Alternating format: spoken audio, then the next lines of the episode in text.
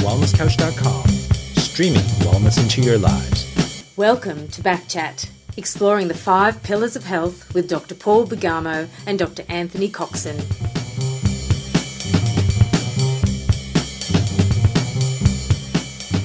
Welcome to Backchat. My name is Paul Bergamo, and it's great to be here in our next podcast. Backchat is about being your best. It does this by exploring the five pillars of health. It refers to being your best in thinking, eating, moving, sleeping, and also in your neurology. Today we're going to explore the health pillar being your best with your thinking. To help me today, as always, it's a great pleasure. I introduce my fellow chiropractor and co-host, Anthony Coxon. G'day, Anthony. How are you going? I'm going well, Paul. Gee, it's been a busy week. Have you had a busy week this We've- week? I think we both had a busy week, haven't we? Well, uh, chiropractic this week.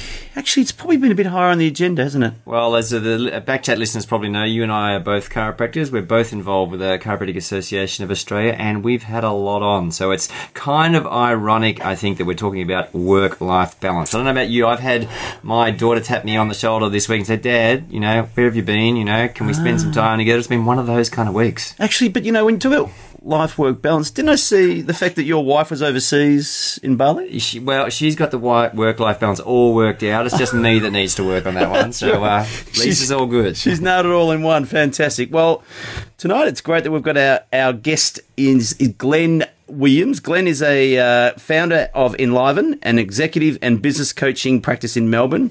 He's dedicated to assisting CEOs and boards of directors take a more strategic approach to successfully navigating change, both in business and in life. all right.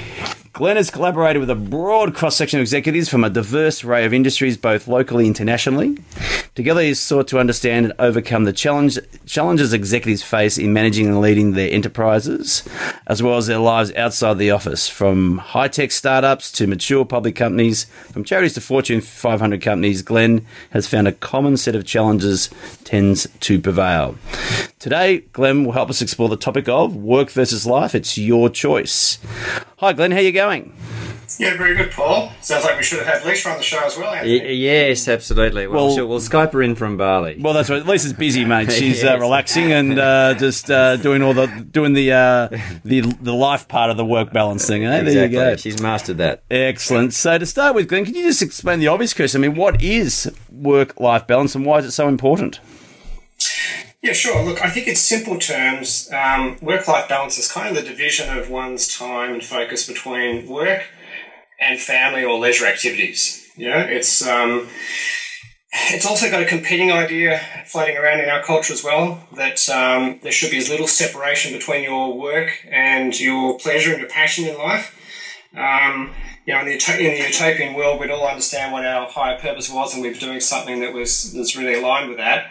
Uh, part of the challenge I see for some successful people is that because they they have found something that they're very passionate about, it's actually drawing the boundaries at the end of the day and making sure they take the time to invest in those other areas of life, um, particularly things that uh, you know, if, if, if things change, you need to fall back on those things. Or when you get to a retirement or a semi-retirement stage, if you haven't made those investments in other areas and things you have in common with your wife or your husband or friends and family to enjoy, uh, it can be a bit of a vacuum for people that have been high-performing executives when they get to that um, yeah, the finish line. Yeah.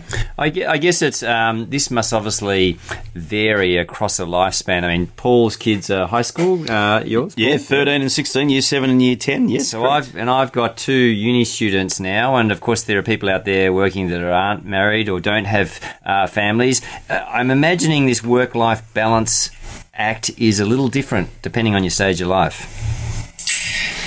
Yeah, I think that's um, that's true. If you think about what happens over the course of our lives, we go from a relatively simple existence. You know, I think back to when I was 25 and single and um, just uh, getting on in my career a little bit, and life was good. But then suddenly you acquire uh, maybe a investment property or a house. You might acquire a, uh, a husband or a wife. You uh, then have a few children. You may start your own business, or you may get into senior management. Um, progressively, life gets more complex, and the um, some of the complexities I think of work-life balance really stem from these different roles, um, and when those roles come into conflict with each other. Um, yeah. Yeah, and um, and I suppose you know that evolution. It takes a bit of trial and error to work through, doesn't it? I mean, I suppose you know, I'm thinking back to the mid twenties too, Anthony. You know, life was very simple, wasn't it? It was, and, and now you compare our sort of requirements in, as business owners and and managing things in the workplace and coming home and then trying to separate those sort of things. It's it's such a different context. Well, well, I think you know, uh, and when you're in your twenties, and, and I don't mean this in a disparaging way at all, but I think it's probably the most selfish time in your life. You know, you're very self-centered. Everything's about you, and it's a great, wonderful time. Don't get me. I loved my twenties, but you don't have a lot of the responsibilities that then you may acquire, as Glenn was talking about, as you you know develop, uh, start, start to run a business or start to, um, to uh, have a family, and all of a sudden you've got competing things pulling against you, and uh, this is where it gets just that little bit tricky. Now, Glenn, I've- heard you talk about the work-life balance sheet, which is a great analogy for anyone in business, by the way. Can you tell me how the balance sheet works? Yeah, look, it's one of the um, ideas I kind of coined that I think um, allows me to get into a dialogue about work life balance with these kind of executives and business owner kind of clients I work with. Um, essentially, as you know, a balance sheet breaks things down into assets and liabilities and equity. Um, and there's a guy, Robert Kiyosaki, who used to say that an asset is something that feeds me and a liability is something that eats me. Yeah. And I think there's times when we go to work and it's going really well and it really feeds us and it gives us energy and obviously we earn some money there. Um, but it also can be, you know, situations where you're going through a difficult time at work and, and maybe work can become a liability. Um, the converse equally applies where, you know, I've seen people, if, if they've had an argument with a husband or wife that they haven't been able to resolve that day or within a couple of days, that can start to have a build-up effect where they, they find themselves being a bit frustrated or short with people in the office, not quite sure why. So I think your primary relationship is, is a great example of something that we would like to see as a asset and a current asset that's working very well for you, but there are times where um, you may need to put extra effort into ensuring that you, you keep that relationship on track so it doesn't become a liability that impacts your capacity to come into the office and uh, deal with the things you need to deal with there. It's really, I mean, they're so intertwined. I mean, I, I know of uh, friends who have had a great business, you know, really kicking goals to, you know, you can see that they're passionate. Um, one particular example of, a, of a, a person who was running a restaurant just started up. Everything, a lot of energy, a lot of love in the business, and then the relationship started to falter. And as soon as that happened, the, uh, of course, the business never, never really took off. So it's almost like you can't really have, um, I guess, a, a, a coherency and uh, success at one hand un, unless you're being supported at the other end. Was that? Would you agree with that, Glenn? Yeah, I think that's true, and it's, it's kind of the, the case that if you keep stealing from tomorrow to try and pay for today, because you say, you know, oh look, I'm, I'm going to invest time with the kids next year, or Yeah. just got to get over this hump, or just got to grow the business to the next stage. Um, sometimes payday comes along, um, you know, if it's your spouse or it's your body gives in, or you kind of get a bit burned out and lose the passion. Absolutely. Now, there's one thing, obviously, that um, I guess working with this, we, we I've, I had this conversation with my kids just the other day about how they've grown up, grown up through a, a generation where change is just a part of life. It, it really doesn't faze them. It doesn't affect them. There's something that it's in one week, it's out the next, and you know it's forgotten about. I think Paul and I are probably the the generation where we things didn't change a lot, and then all of a sudden they did. And my parents' generation, well, things stayed pretty much the same for a long time. So adapting to change. I mean, it's obviously a, not only just a generational thing; it's obviously an individual thing as well. That must come into play when we're trying to think about this work life balance. Yeah, it, it does indeed. And I think the example you gave um, about being parents of teenagers and young adults, whereas I'm a parent of younger children under 10, um, I imagine that your role as teacher and mentor in earlier years, that's a role you have to learn and learn quite well. And then at some point, you have to change hats and you have to shift more into a coach, facilitator, counselor role as you're facilitating how does this person fit into the family and how can they provide leadership in the family and how do you help them do things that you don't know about. So if they go off to university and they're studying things that, that aren't what you studied, um, you may be teaching them other things like how to maintain a car and how to balance their budget and spend their money. But certainly they, um, they get a lot more choice over how they spend their time and their money. The challenge with the concept of adapting to change is, as you say, transitions are something that we used to go through something. They were kind of a start here, end there. And a lot of even the change management literature um, that we still use in organisations, which may explain why we don't have a great track record when it comes track record when it comes to managing change successfully at an organisational level, is that um, they're, they're, built on linear models. Um, and I really think that, um, based on my research, we need to think about change in a cyclical way uh, as yeah. part of a creative process. And so the idea of adapting to change, uh, you see that in magazines and you hear people talk about it, and we say it and we kind of assume that people know what that means and how to do it. But having been to business school, where uh, the way that you get introduced to subjects is that somebody goes to the whiteboard and draws you a, a three or four step model, they kind of here's the model, here's the process, here's the high level big picture. Now let me break it down for you and get into the detail. So um, that's the, the research that I've, I've done over the last uh, five, six years was really going back and reverse engineering Charles Darwin's work because I couldn't find a model that explained adapting um, sufficiently in plain English. So I had to take uh, what Darwin was talking about from, from a point of view in biology and say, how can we apply that in the world of business when it comes to adapting to change? Well, all I know, Paul, this is probably your situation too. When we went to school, it was about learning stuff. Uh, when our kids are going to school now, they're about learning how to learn because it's it, what what, the, what is going to be the information for today won't be there tomorrow. It'll be something completely different. So um, yes, True. we all definitely have to, have to, adapt to change. I, am reminded. I don't know what your you know great Italian dad that, that, that yeah that, uh, is he is he a, does he change easily or is he a bit set in his ways like my dad? Well, my dad's ninety. Yes, he'd be pretty so set in his ways. He's pretty say. set. He's not really got his uh, routine worked out. He's not into Sudoku now or doing his crosswords uh, backwards. But uh, but look, you know, he you know came from uh, overseas and had to survive. And you know, we talk about Darwin, Darwin's theory of survival, I suppose, Glenn. you know, you have to to battle and work hard and, and adapt, don't you? In many ways. Well, this is also where the balance that I sometimes think about. A comment that my father made to me once, and I remember this clearly, is uh, when when email first became big, and I said, Dad, you've got to learn how to hmm. email. You've got to learn to get computer savvy. You know, you can't be a dinosaur. And his comment to me was, Do you think Kerry, Kerry Packer sends his own emails? He has someone else who does that for him. I'm really good at doing this. Someone else can do that. So I guess there's a, a bit of a balance there. You don't want to fall behind, but you probably also want to know where your strengths are and what drives you and what, what you're passionate about. Would that be right? Yeah, I actually uh, found in my research that there's two kinds of adapting. Um, there's one kind of adapting which is about resisting change, which is about keeping things normal. Right, yeah. Um, so when you go outside and it's a cold day and you start to shiver and have a homeostatic response, that's in order to restore and maintain your internal core body temperature, right? Yeah, of course. So that's that's the first kind of adapting that we do um, automatically. The other kind of adapting is that where we want to develop new ideas and new approaches and learn new things, and it's, it's about innovation and improvement and moving forward.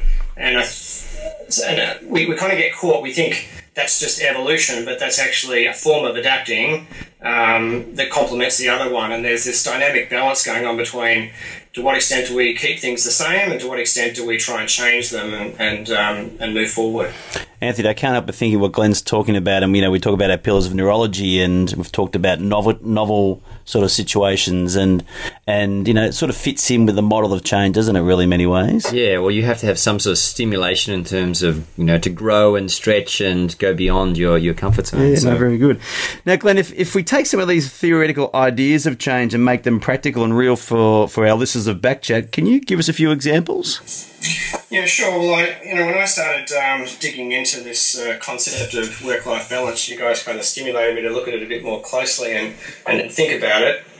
I went back to, uh, you know, at school we learned about the three R's, which is writing, reading, and arithmetic. Um, but when I think about adult education and the topic of work-life balance, the three key concepts that really stand out for me are the ideas of responsibility, uh, resilience, and responsiveness. Right. Yep. Now, I think um, in those, we'll talk a bit more about them if you like, but really the, the first one about responsibility that we started to talk about is the fact that we end up with these different roles. and we get conflict between those different roles. So it's Saturday night. Uh, there's an important work function on. I'm being um, honoured because I achieved something in the company, and yet my teenage daughter's having her annual ballet recital. So mm. how do I make that choice and that trade-off? And that's where we experience some of the conflict um, at that work-life balance level. So I think really this idea of responsibility is, is leading a deliberate life. It's it's kind of defining what does success really mean for me, moving beyond the notions that are in our culture that kind of suggest to me that you know the guy who dies the richest wins. You know, mm, I, I, don't think that's really what the answer is. But unless you are willing to dig deeper and engage in you know a sense of visioning about what your future looks like, you don't have your own context against which you're you're going to take work life balance and apply how that looks uh, to guide your choices along the way. Okay. You don't you don't want to have on your tombstone. He drove a nice car. You know that's not what life's about, is it? You know it's about experience. So, what about in terms of um, Uh, the business owner versus the employee. Obviously, as a business owner, you've got in some ways more flexibility because you can sort of change things up a bit and also perhaps a little bit more responsibility than an employee. How does a business owner versus an employee do this juggle of life work balance?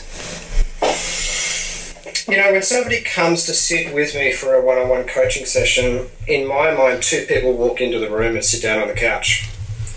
So if Anthony was coming to see me, there'd be Anthony the manager and yeah. Anthony the worker. Yeah. Um, and Anthony the manager has to kind of set the direction and work out what the goals are and what work needs to be achieved by when and kind of do that planning kind of side of things.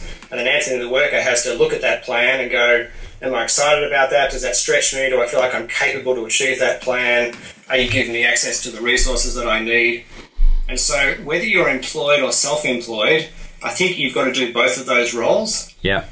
Now, some people have the benefit of having a great manager that they work for, and some of those managers and those companies they work in are more work life balance focused and provide a certain amount of flexibility and understand that um, if I give this person the opportunity to pick up their kids after school one day a week or multiple days or work from home, at the end of the day, I'm going to breed a certain level of engagement that will get me the outcomes that I'm, I'm looking for, and they manage much more by objectives. Yes. Um, but there's also business owners that might have the freedom and the flexibility to to to you it would look like to lead, lead a more work life balance kind of approach, but um, they can easily become workaholics because they um, they're either overly aggressive or they find it hard to draw the, the line at the end of the day. So I think it's a challenge for, for both. Um, and if you look at it through the lens of responsibility and responsiveness and resilience, you find the same themes apply. I'm just interested, um, Glenn. Can we've talked a lot about the responsibility side, but the resilience and responsiveness side. Can you just elaborate a bit more on those two R's of the, of the three R plan? Yes, I think resilience has got a lot to do with capacity. Um, you know, some people have got the capacity to work longer hours and to play more and go out at night time as well, and and kind of achieve and do a lot more. So resilience, though, I don't think is a is a fixed thing. I think it's something that through deliberate practice you can extend and expand expand your capacity, um, and that's what we do. You know, through training and, and, coaching and other kind of interventions where we're trying to improve our capacity to get stuff done. But it's it's not even just the amount of you know. In some respects, we've all got the same capacity in terms of the amount of time and the hours in the day. But what you can particularly develop is is your energy and how you expend energy and how you recover it. And the interesting phenomenon is that um, that kind of capacity increases um, through use, but also if you don't use it, you decrease that capacity. Yeah. Okay. Yeah. Yep. So that's on the kind of resilience front. Um, if you think about the way that a lot of elite um, athletes work, they don't spend a lot of time performing. They might spend, you know, a couple of hours a week performing. They spend quite a bit of time, about 20% of the time, probably planning, preparing, and training and they spend 80% of the time actually resting and recovering. Mm. But there's such a focus um, in business and, and, executive life on performing and performing and performing. And, um, you know, I find when I start working with people and they're working five, six, seven days a week, my objective is to get them to work the four hour work week so they can actually spend the fifth day doing some innovation projects or driving strategic initiatives So working on the business, in effect. Yes, because often they're, they're so um, tied up in the business because they haven't expanded their capacity by improving um, their productivity systems, delegating to good people, finding great suppliers and partners around them they can work with. So they're actually um, they're not on top of the business and working on it. They're, they're too busy working in it. And what about responsiveness?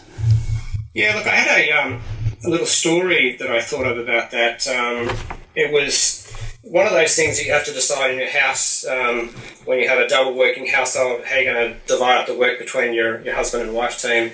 And my wife and I decided that I would take our two sons to their hairdressers on Friday afternoons. Uh, so every six weeks or so, we need to go in for a haircut. And I picked up the boys one Friday afternoon from school at 3.30 and um, we started uh, driving and I said to the boys, we're off to the hairdressers. And my youngest son who was five at the time, said to me, Dad, can we drop home and pick up the iPad on the way to the hairdresser? And I said, The iPad? What, what do we need the iPad to go to the hairdresser for? and then my elder boy said, Well, Dad, last time we went to the hairdresser, you were doing stuff on your iPhone, so we thought we could do stuff on the iPad when we we're at the hairdresser waiting for each other to have a haircut. Ouch. Caught out. Ouch. Ouch. Ouch. Yep. And, you know, I must say, my wife and I have been quite conscious about the way we use technology around the kids and, and the way they use it.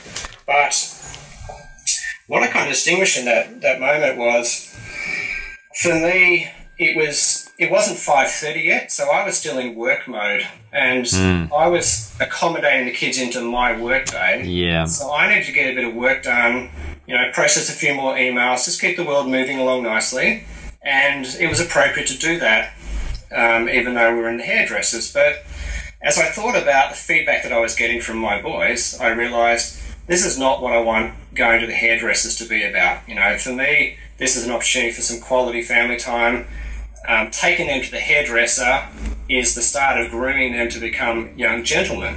So I realised that in fact, now I needed to adapt around them and their world. And when I leave work once every six weeks on a Friday afternoon to pick them up and take them to the hairdresser, I need to close off uh, work, take that hat off, and put my dad hat on and enjoy that time.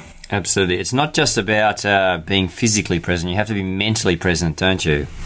Yeah, indeed. And uh, even if you're um, quite successful and you have a range of things happening in your professional life and you might have community leadership roles, etc., uh, the research shows that it's really about the quality of the time, um, how present you are, how engaged you are with your children, um, not just the quantity of time that you spend with them. Well, I remember when I first started practice, one of my mentors was uh, Kevin Albrick, who I uh, I was his associate. and I was always impressed, and it wasn't something that he necessarily sat down and talked to me about, but he just uh, I just observed this in, in in his mannerisms. He had four children, and pretty much the moment that he opened the practice door, he was a chiropractor and 100% a chiropractor. The moment he closed it going in the opposite direction, he stopped becoming a chiropractor and was 100% family man. And I was always very impressed by that. And it sort of, I think that had a, an impact on me. And by osmosis, I've tried to uh, Yeah, absorb terrific. that into my lifestyle because it's very easy, isn't it, to blur the lines. You know, you say, oh, well, okay,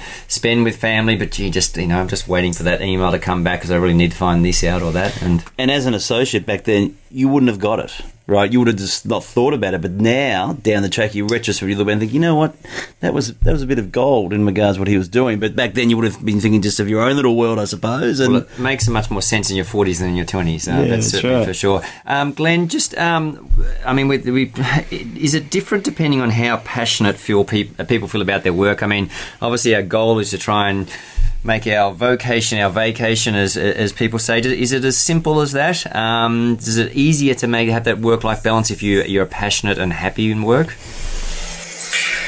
Look, I think that I think that it's a very important piece of work that, that people should do. That they need to take the time to get to know who am I really, which field do I need to put myself on, the football field or the hockey field or the basketball field. You, you've got to do that work um, and be responsible for placing yourself in an environment um, and the right kind of company and culture that's going to allow you to grow and develop and enjoy and, and drive a lot of satisfaction and fulfillment out of work. I think overall, generally, people's expectations are higher ever before than they have been about the amount of value they want to they want to get out of their work. So um, yes, I think you need to do that. Um, and that whole idea about um, responsiveness we were just talking about is, is really about the boundary management, how you establish those boundaries, uh, keep and maintain those boundaries, elevate them because these days technology follows you home um, and it's easy for your work to suddenly interrupt um, that, that habitat of your home that should be a place to rest and recover. Glenn, you know, I was just sort of reflecting on things, and I remember actually just with my kids going there as as a parent help and watching the kids in primary school, which was many years ago now. But I, I remember teachers talking about being responsible, resilient, res- and um, you know responsive. So, are we slow learners in the sense of the world? Because these are they're, they're, fairly basic values, but why are we are we getting a bit murky and lost that we have forgot, forgotten these really basic uh, values? Look, I, I, know even at my children's school, you know, one of the, the school values and things they talk about is resilience. But um, it's easy to hear these words and, and not take the time to distinguish what do they actually mean and what do they mean for me and, and how do I apply them. Um, and I, and I, suppose it's a great gift of experience, isn't it? I mean, we, you know, I mean, I'm, you know, obviously we can't compare when kids are trying to, they're young, they're learning, and these are traits and attributes teachers pass on to try and build good culture and build good values and build good citizenship for for a child who become an adolescent to become an adult. Is it that gold of experience that makes the difference? You know, certainly having situations where you've got to go through perhaps many challenges, maybe in business or in personal circumstances, then you come through and you start to have better responses and become more responsible and maybe develop more resilience with with time and experience? Yeah, well, look, uh, one of the reasons that I titled this kind of talk, Work versus Life, Your Choice, is that I think we are making choices along the way. And we have to make those choices sometimes faster than ever, and there's more and more choices available today. So that feeds into the need to um, couple that experience with also increasing your capacity. I mean, there are now tools and technologies available that allow you to get things done that you couldn't get done 10 years ago. Um, you know, we use a collaborative task and project management software, for example. Now, I used to maintain a list of what I needed to do. Different people in my business need to maintain their own lists. But these days, we work off one shared list, and that list syncs to the cloud.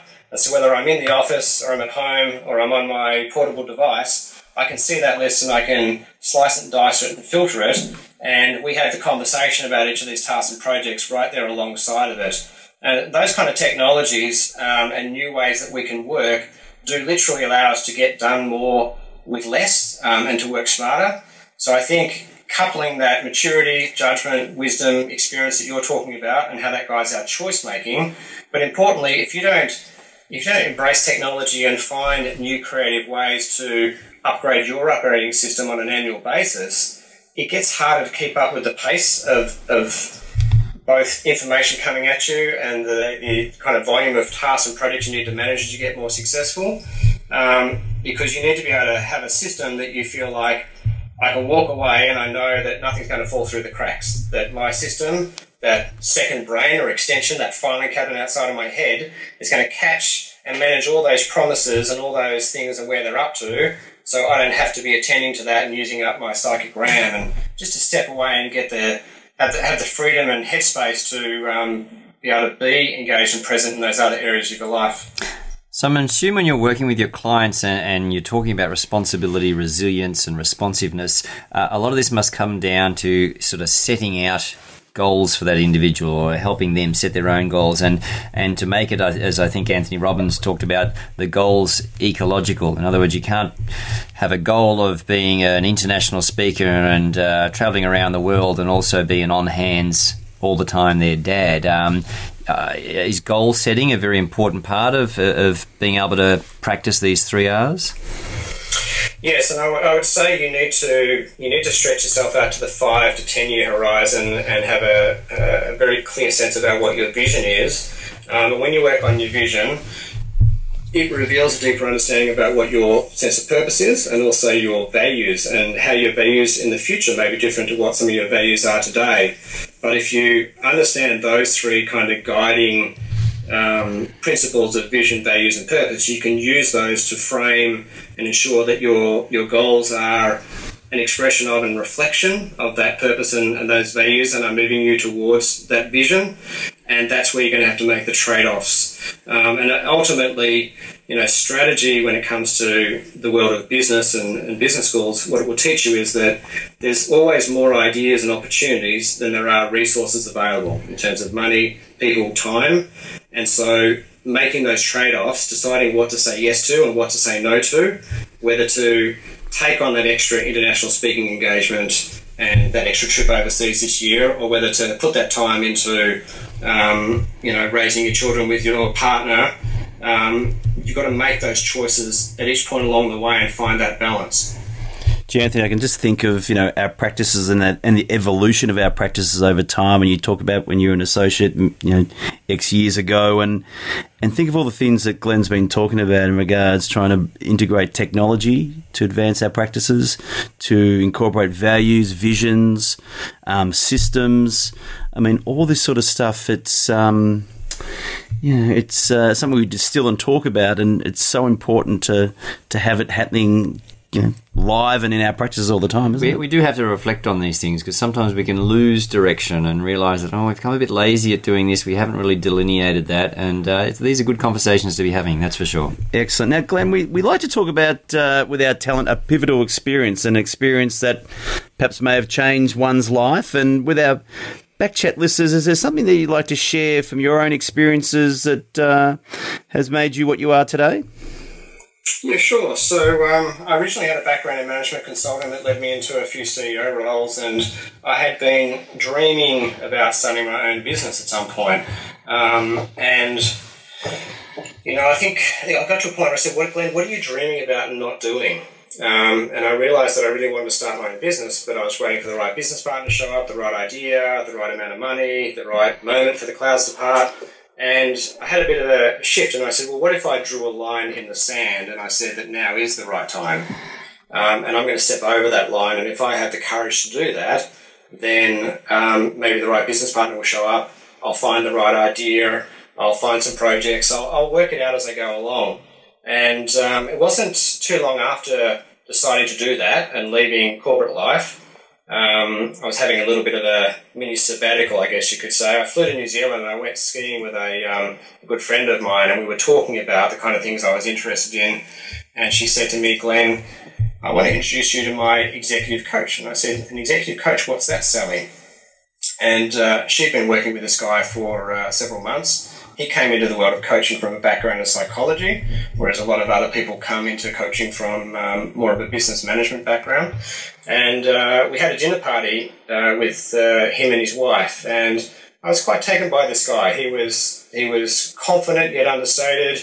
Um, there was a certain wisdom about him, and I don't know. It was almost like I had career envy. Like I, hmm. I, I want to be you. I want to I want a business that looks like yours. And I, I was very fortunate that I, I ran into a living, breathing example of something that I found was a good intersection of my interest in management and leadership from my MBA studies and my executive experience, as well as this whole kind of psychology of success. How come what I achieve today could be remarkably different from what I achieve tomorrow, depending on my mental emotional state? Um, and so I think those two experiences together uh, were pivotal in me deciding to move forward and develop um, Enliven as a business and executive coaching practice. That's a great way to distill a very, uh, you know, clarified vision there. Um, now, Glenn, you've shared so many uh, great little gems with us tonight. Uh, maybe just as a bit of way by way of summary, can you um, give leave us with three parting points? You know, the three sort of important take-home messages for our backchat audience. Yeah, sure. So, just coming back, I think, to the three R's. You know, the first one, that responsibility. Um, you know, life is going to throw you some curveballs along the way, but um, if you know where you're headed and you're leading a deliberate life, then you'll um, you'll be able to decide which ones to hit and which ones to duck uh, and miss. Um, but you need to be willing to take that kind of inner journey towards um, your personal leadership as well as the material external journey that you're taking towards greater levels of success. So I think um, take um, that idea of responsibility and continue to work on that.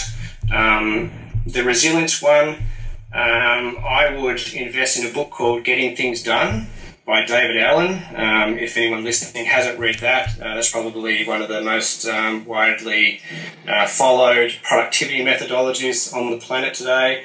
Um, and then, if you like that idea, the actual software that we use is a platform called Nozbe, N O Z B E. And, um, you know, this kind of technology used to cost thousands of dollars, but now you can get it for you know, Australian ten dollars per month. Um, it, it's really a uh, probably the best investment you could make this year is to use one of those task project management tools that are that have the collaborative capacity, and that will increase your capacity and therefore your resilience. Uh, on the responsiveness front. Um, I think if you want to raise your boundaries, you can, you know, if, if that's an area that's important, consider investing in some specialized training and coaching in that area. Um, if you want to get started, there's a few good books out there. There's one called Boundaries When to Say Yes, How to Say No to Take Control of Your Life. Um, that's by Cloud and Townsend. And those guys have written a series of books on boundaries um, that include one about dating, one about marriages, and one about parenting. So, um, you know, there's there's some practical ways that you could uh, bring the three R's to life in your world as you um, engage with the concept of work-life balance and how to keep finding and striking that balance. Um, for me, it's a bit like riding a bike. You're always falling to the left and falling to the right, um, or when you're walking, you're falling forwards. Uh, you've got to keep putting your foot out, and it's a dynamic kind of a balance rather than a um, a state you get to and then it's just trying to maintain it. I think about work-life balance as an ongoing um, dynamic uh, shifting. Excellent, Glenn. I mean, that's fantastic. I mean, a lot of great knowledge there, Anthony. I mean, in today's world, we're just on the go, on the go, on the go, and you know, we've got to you know, certainly take a lot of, a lot of great, great, great knowledge out of what Glenn's been talking about. Absolutely, it was terrific. Thank you so much, Glenn. Really appreciate it. It's been great to speak with you guys. Mm. Excellent. Thank you, Glenn. To find out more about Glenn and his products and services, go to www.enliven.com.au. That's www.nliven.com.au. There you can check out Glenn's book, Visioning Creating the Life of Your Dreams, which is available in either hard copy or as an e-book as well. There's also free stuff there for you if you, if you like the movie Pathways to Prosperity and the special report Why CEOs Fail. You can also subscribe to his blog. Thank you for listening for Backchat. To stay abreast with updates and Backchat, please go to our Facebook page, www.facebook.com forward slash Backchat podcast. All relevant website links to this, today's show will be at our Backchat podcast Facebook page. If you like this show, please leave a five star rating on iTunes. We'll leave you one thought. Be the best of what you do, and you will grow and inspire others around you. We look forward to catching up with you on our next Backchat podcast. This has been a production of TheWellnessCouch.com. Check us out on Facebook and join in the conversation on Facebook.com forward slash The Wellness Couch. Subscribe to each show on iTunes and check us out on Twitter. The Wellness Couch, streaming wellness into your lives. Whilst the Wellness Couch presenter endeavor to provide accurate and helpful information to their listeners, these podcasts cannot take into account individual circumstances and are not intended to be a substitute for health and medical advice from a qualified health professional. You should always seek the advice of a qualified health professional before acting on any of the information provided by any of the Wellness Couch podcasts.